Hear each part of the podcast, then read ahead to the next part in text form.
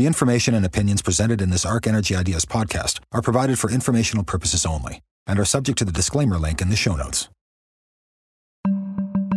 This is the Arc Energy Ideas Podcast with Peter Tertzakian and Jackie Forrest, exploring trends that influence the energy business. Welcome to the Arc Energy Ideas Podcast. I'm Jackie Forrest. And I'm Peter Tertzakian. So today we are going to talk about one of the stories that's in my Energyphile collection, The Long Way Around. Yeah, and you know, last summer we actually had a new story that you had put out about mm-hmm. the McLaughlin Carriage Company, and we got really great feedback on that. So we want to uh, yeah. have a little introduction before we get into the story today to talk a little bit about the story and, and why you chose it. But just for background, maybe tell us just very quickly what it's about. Yeah, The Long Way Around is one of 10 stories that's in my short stories book, The Investor Visit. And it's the one that is about energy security, which is also topical today. It's about energy security in 1973 when the supply of oil from the Middle East was curtailed, causing shortages in the West, basically the Arab oil embargo. And it's because we are not energy secure in this country, Canada. We don't have central Canada getting its oil from the West, other than a very small fraction. Most of it comes from the United States today, and historically it's come from abroad by tanker into ports of Montreal and the East Coast. So, what happens when you have a real oil shortage is that countries start hoarding, which is what happened. And so, every country for themselves. Canada, which notionally is self sufficient in oil because we produce more than we use, we export most of our oil, even back then. Basically, we shipped oil from Alberta through the Trans Mountain Pipeline, which was active back then. We hired some Greek oil tankers, which took the oil from Vancouver all the way down the west coast of the United States and Mexico through the Panama Canal, all the way up around Florida, all the way into the east coast to be delivered to central Canada. I mean, it just seems really absurd, right? Which is why it's called The Long Way Around. And so the story is the story of the sea captain, fictionalized, that is carrying the oil in the tanker the long way around. But it has definite lessons for today. I think people are always curious, like, how did you find this story? Well, actually, I was reading through old newspapers when I was thinking about energy security in the 1970s. And of course, I, when I wrote my first book, A Thousand Barrels a Second, which was very much about how we respond to energy price shocks and energy security issues, that's where I found it. And so it stuck in my mind, the story, basically, and how absurd it is that a country that is so rich in its own resources does not have full energy security within itself. And it has to resort to these sort of extreme measures to be able to provide for its own people a vital commodity during times of crisis. Okay, well, here's a question. Do you think we need a strategic reserve now? I mean, we might have back then, but things have really changed, right? With mm-hmm. the growth of US production, we're now much less dependent on offshore crude oil in our eastern markets. For example, in 2010, over 800,000 barrels a day of crude oil was imported from offshore. And today, offshore is so small. At the 2021 average numbers were 140,000 barrels a day. And that's because we're getting a whole bunch from the United States now. Mm-hmm. And we're also getting more from Canada. As, as Western Canadian production has grown, there's been some changes to the pipeline. So there's more Canadian oil getting in. And we're also talking about moving away from oil in the future. So do we need it now, do you think? Well, we're moving away from, let's work backwards. We're moving away from oil, but it's going to take decades. Central Canada is going to need oil, even if not for combustion in cars, for other industrial purposes. So that's point number one. Point number two yes, there's been a major shift towards US oil being imported versus, say, Saudi oil or Nigerian oil. And that's good to the extent that you don't have a crisis because it's human behavior, whether it's energy or, as we saw with vaccines, that when there's a crisis, countries start to hoard. So we have no idea how a major supplier to Canada, friendly as they are today, is going to respond if or when there is a crisis. So, you know, we are very dependent upon the United States and still the bulk of the oil that is consumed by central Canada still transits through the United States or originates in the United States. And, you know, we've seen it's still unresolved. It's just gone quiet a little bit for now. The whole Line 5 issue through Michigan. Right. Yeah. No, you're right. And and if that were to get cut off, well, we got yeah. a big problem. So, okay, well, hey, let's talk about one more topic around this. Energy East. Remember that? That was a pipeline project that was proposed to move more Canadian crude to the east. Now, to me, that might make more sense than building a bunch of tanks. That's one option. Build a bunch of tanks, a strategic oh, oil reserve, strategic like the Americans have. Reserve. Right. Yeah. yeah. But we could just create a conduit that's on Canadian soil Yeah. that gets to the east. And by the way, my summer reading project has been to read The Last Spike, which was talking Pierre about the importance Yeah. of having a Canadian railway. You know, it was much cheaper to go through the US. And there was a lot of debate around that. And it Oh, was sure. very difficult to build. And I, you know, we'll come back to that. Uh, there's a lot of learnings from reading that book. We'll come back to that. But this is to the same point. You know, instead of having these tanks in Eastern Canada, we could just build our own pipeline on our own soil so we can control it. But as you know, that project was canceled. It was supposed to be something like a $15 billion pipeline. But in 2017, it was canceled. Now, with what's going on in Europe, there has been some calls to get that project going again. Do you think it makes sense from an energy security perspective and to help Western energy security like Europe to rethink about that pipeline? Well, I do if it's done quickly and expeditiously. If it's going to take 10 to 15 years to permit and build, no, forget it. Like it's it's not worth it. These issues will be resolved one way or another, hopefully by that time frame. By the way, I just actually get getting back to your last spike and the importance of the railway going through Canada. The other big debate was the natural gas main line, okay, not Right. oil. Yeah. And that was also initially proposed to go through the United States because it was shorter, but it was decided it should go through Canada to maintain our energy sovereignty of the natural gas. If you want my prediction of what could happen, actually, is that the natural gas main line will be uprated, potentially expanded to carry more natural gas because the Europeans are wanting more LNG. It can be done quickly if the regulatory framework is put in place to expedite these things to get permitting, whether it's oil or for gas. But if you know if it's going to take 15 years, uh, if, like 10, 15 years, forget it. It's Yeah. got to be done with conviction, and you know they can do it in China, they can do it in all sorts of other countries in a couple of years. So if we put our minds to it, yes, we can do it. But Well- I, I don't know. I, I don't sense that there's a lot of conviction. Right. Hey, uh, just as a side note, it, Energy East actually planned to reuse some. There are some natural gas pipelines that aren't being used Yeah, today yeah. in that main line. That's in on Canadian soil, which was a very smart move to make back Yeah. in those days. And that pipeline was going to reuse some of the unused pipes, or Yeah, you know, yeah. so there there maybe is a way to do it more quickly, Right. Because there's existing infrastructure. Yeah, it's not the natural gas main line. It's actually plural because there are several pipelines in the trench, and some of them aren't being used. And what about the Strategic Petroleum Reserve? We don't have a strategic petroleum in this country. Why not? Because the Strategic Petroleum Reserve was implemented in all of the International Energy Agency participant countries following the oil price shocks. The only two countries that did not do it were Norway and Canada because of the belief that we were self sufficient. I don't know. There isn't a lot of history documents, primary sources that I've found on why we didn't do it. But today, basically, there is no plan B. If there is another oil crisis and if the United States basically says, sorry, we need all the oil for ourselves, none for you, Canada, then we're back to the same story that is in the long way around. And with that, we'll turn to the story, and we hope that uh, you enjoyed this discussion and you enjoyed the story. Hello, I'm Peter Tertzakian. The story you're about to hear is from Energyphile, a project I'm really excited to share with you. Part museum, part library, and part business school. It's where energy stories from the past open our minds to the present and help us plan for the future. Enjoy. Long Way Around by Peter Tertzakian. This is a story about energy security. It's about what happens when the amenities a nation depends on are abruptly threatened or cut off altogether. If you lived through the 1970s like I did, you probably know what I'm referring to sudden gasoline shortages and panic at the pumps framed against the never ending geopolitics of the Middle East.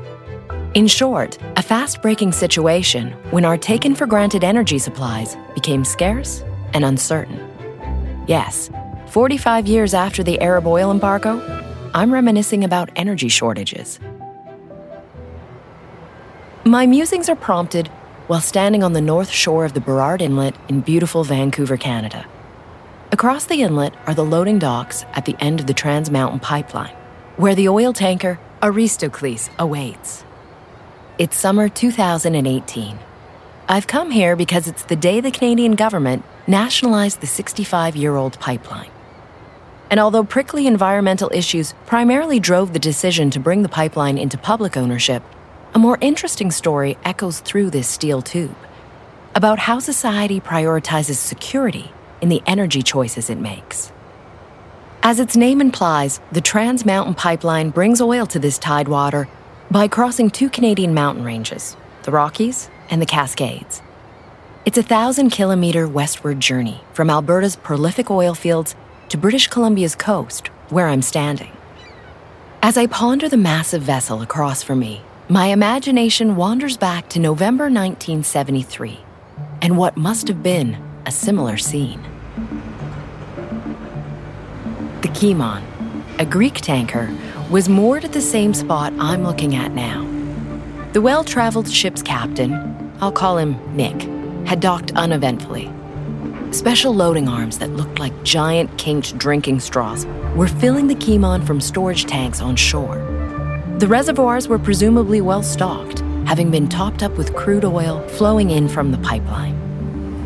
Meanwhile, Captain Nick was on the bridge, planning his ship's 14,000 kilometer route, a distance greater than a third of the way around Earth. Fidgeting with his curly white mustache, he looked up at Alex, his first mate, and delivered his assessment. We'll be at sea for three weeks. It's a long way, sir, but we're close to land for most of it. Should be a calm journey. Looking over the maps, Alex followed Nick's carefully ruled navigation lines. They would route through the Strait of Juan de Fuca, out to the eastern edges of the Pacific Ocean, sailing south to the Panama Canal, then back up through the Gulf of Mexico and along the Atlantic coast. Hell of a long way for what could have been a direct overland haul. At least it keeps us working, Captain. Nick leaned over his maps, tracing a finger along their final destination, the St. Lawrence Seaway. Yep, that's where we end up. Montreal. Right back in Canada. Only on the other side. As a Greek national, Nick may not have fully appreciated the importance of his journey but I can tell you that the Kimon's voyage was urgent. Eastern Canada needed fuel from Western Canada's oil fields as soon as possible. A month prior, Arab countries had united to express their anger at the Western world. Unhappy with supporters of Israel in the Yom Kippur War, oil rich countries like Saudi Arabia, Syria, Egypt, and Libya turned the valves down on Canada, the United States, several European countries, and Japan the restrictions were tight enough to cause energy havoc, and anxiety was radiating around the world. Oil flows were being choked off, and Western fuel supplies were running short. Hostage to the geopolitics and their dependency on their angry oil suppliers, the sanctioned countries had to fend for themselves. The price of oil soared. National hoarding of petroleum products took hold. Each country had to secure its own alternative sources of the fuel that was needed for turning wheels on every axle of the economy. International relations were cold. So was the weather. In the Northern Hemisphere, where most of the target countries were located, winter was setting in, and fuel for heating homes, generating electricity, and gassing up the family Buick was getting tight. The shortages of oil were forcing countries to take extreme action that's why the Kimon's journey was so absurd, yet so urgent. Although the distance between Vancouver and Montreal is only about 3,600 kilometers as the crow flies, Canada lacked the means to transport the oil directly via land. The sole west east oil pipeline at the time was the Interprovincial Pipeline System, but it only went about halfway to Sarnia, Ontario, and its capacity was limited. So the Kimon was set to embark on a trip four times longer than it needed to be to deliver a couple hundred thousand barrels of oil back to the country it came from.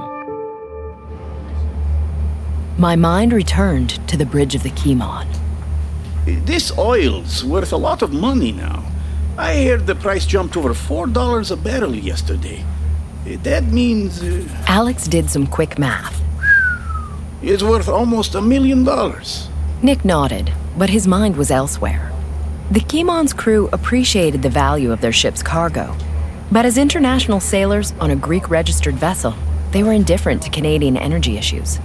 Their job was to get the cargo from point A to point B.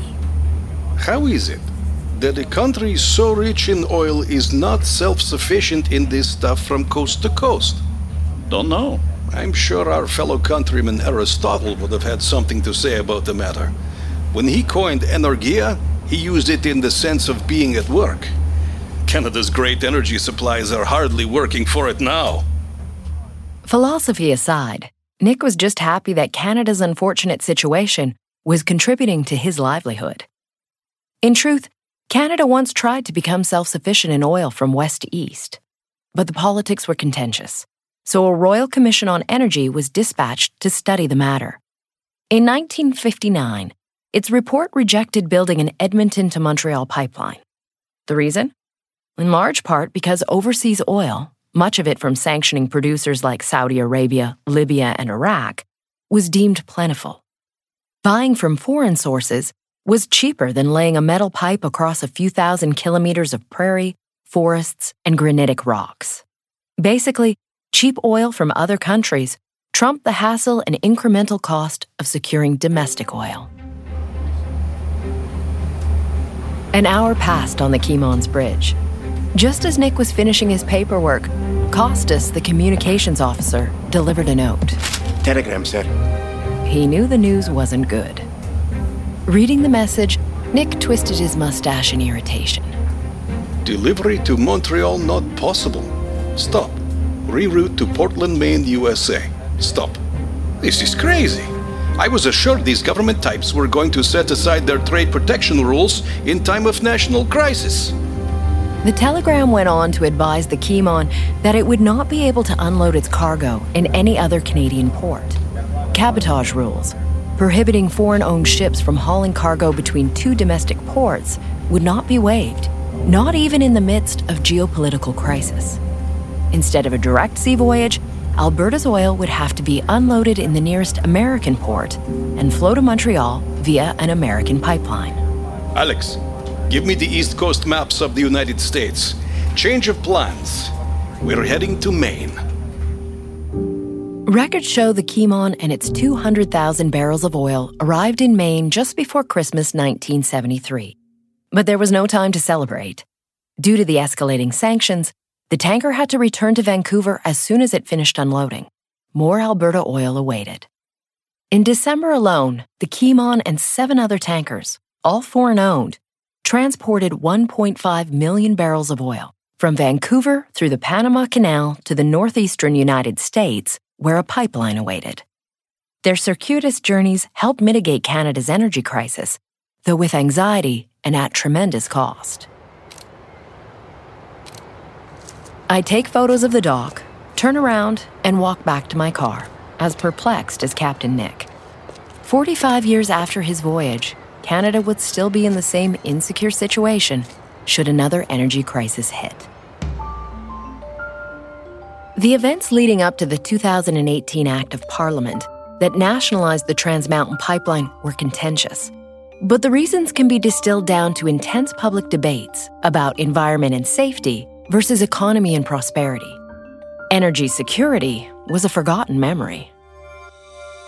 Pipeline debates in Canada are nothing new, nor are the reasons behind them. Political polarizers from past decades include the Trans Canada Mainline, the previously mentioned Edmonton Montreal Pipeline, the Mackenzie Valley Pipeline, Northern Gateway, Energy East, Keystone XL, and the proposed expansion of the same Trans Mountain Pipeline from which Nick loaded his ship. In many ways, Canada is a laboratory that has conducted economic experiments on trade offs in its energy supplies. Yet, what I've gleaned from my reviews is that none of those experiments have articulated energy security as a primary objective. Consequently, this country's energy needs are no less vulnerable to geopolitical forces than they were decades ago. That's not an indictment, it's an observation about priorities. There's a recurrent theme in the stories I tell. People want their energy to be cheap, clean, safe, and secure. In developed countries, that want has become an entitlement. Of course, we'd all like free, completely safe, and secure energy that has zero environmental impact. Yet we don't live in a utopia. So compromises must be made based on social circumstances. Reflecting on Canada's pipeline debates, I sense that since World War II, the urgency of energy security in the Western world has gradually lost rank relative to the cheap, clean, safe trifecta. Captain Nick's story is important because energy security is a difficult dimension to value in the present. As long as electricity is always ready at the flick of a switch, and the service station always has a nozzle to fill their car, it's not something consumers think about. Skimping on energy security is like neglecting house insurance. We don't think much about it until somebody robs our home. Then it's too late. As I get in my car, I take for granted that the engine will start and I'll get to my destination without having to worry about where my next tank will come from. So too will the billion plus people who drive oil dependent cars in this world. But this isn't just a story about oil. Electric vehicle drivers aren't concerned about where the charge in their batteries comes from either.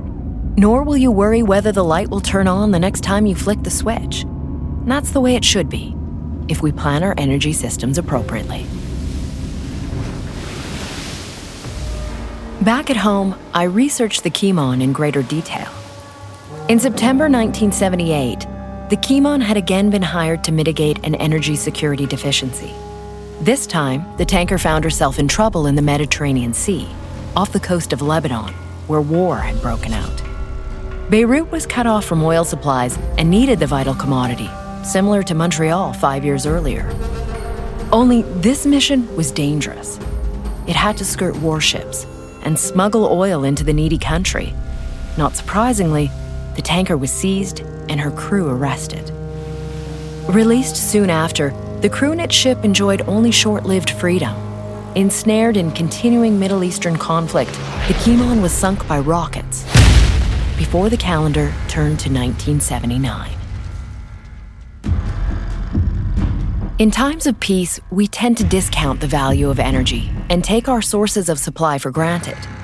But during conflict, energy is often the first point of political leverage. And in extreme cases of military intervention, we pay the price with scarcity, hardship, and potentially even loss of life. Societies that learn to prioritize energy security when it's not an issue will never have to think about it when it becomes an issue.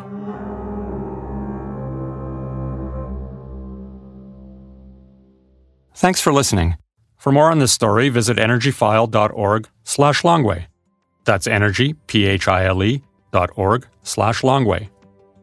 Long Way Around was written by me and edited by Laurie Burwash, with audio production by Bo Sheminsky at Ear Candy, and voices by Sherry McMaster, Kurt McKinstry, and Roger Giesbrecht. We hope you enjoyed the story. If you like this story and you'd like to see more stories, visit energyphile.org. We'll put a link in the show notes and rate us on the app that you listen to. For more ideas and insights, visit arcenergyinstitute.com.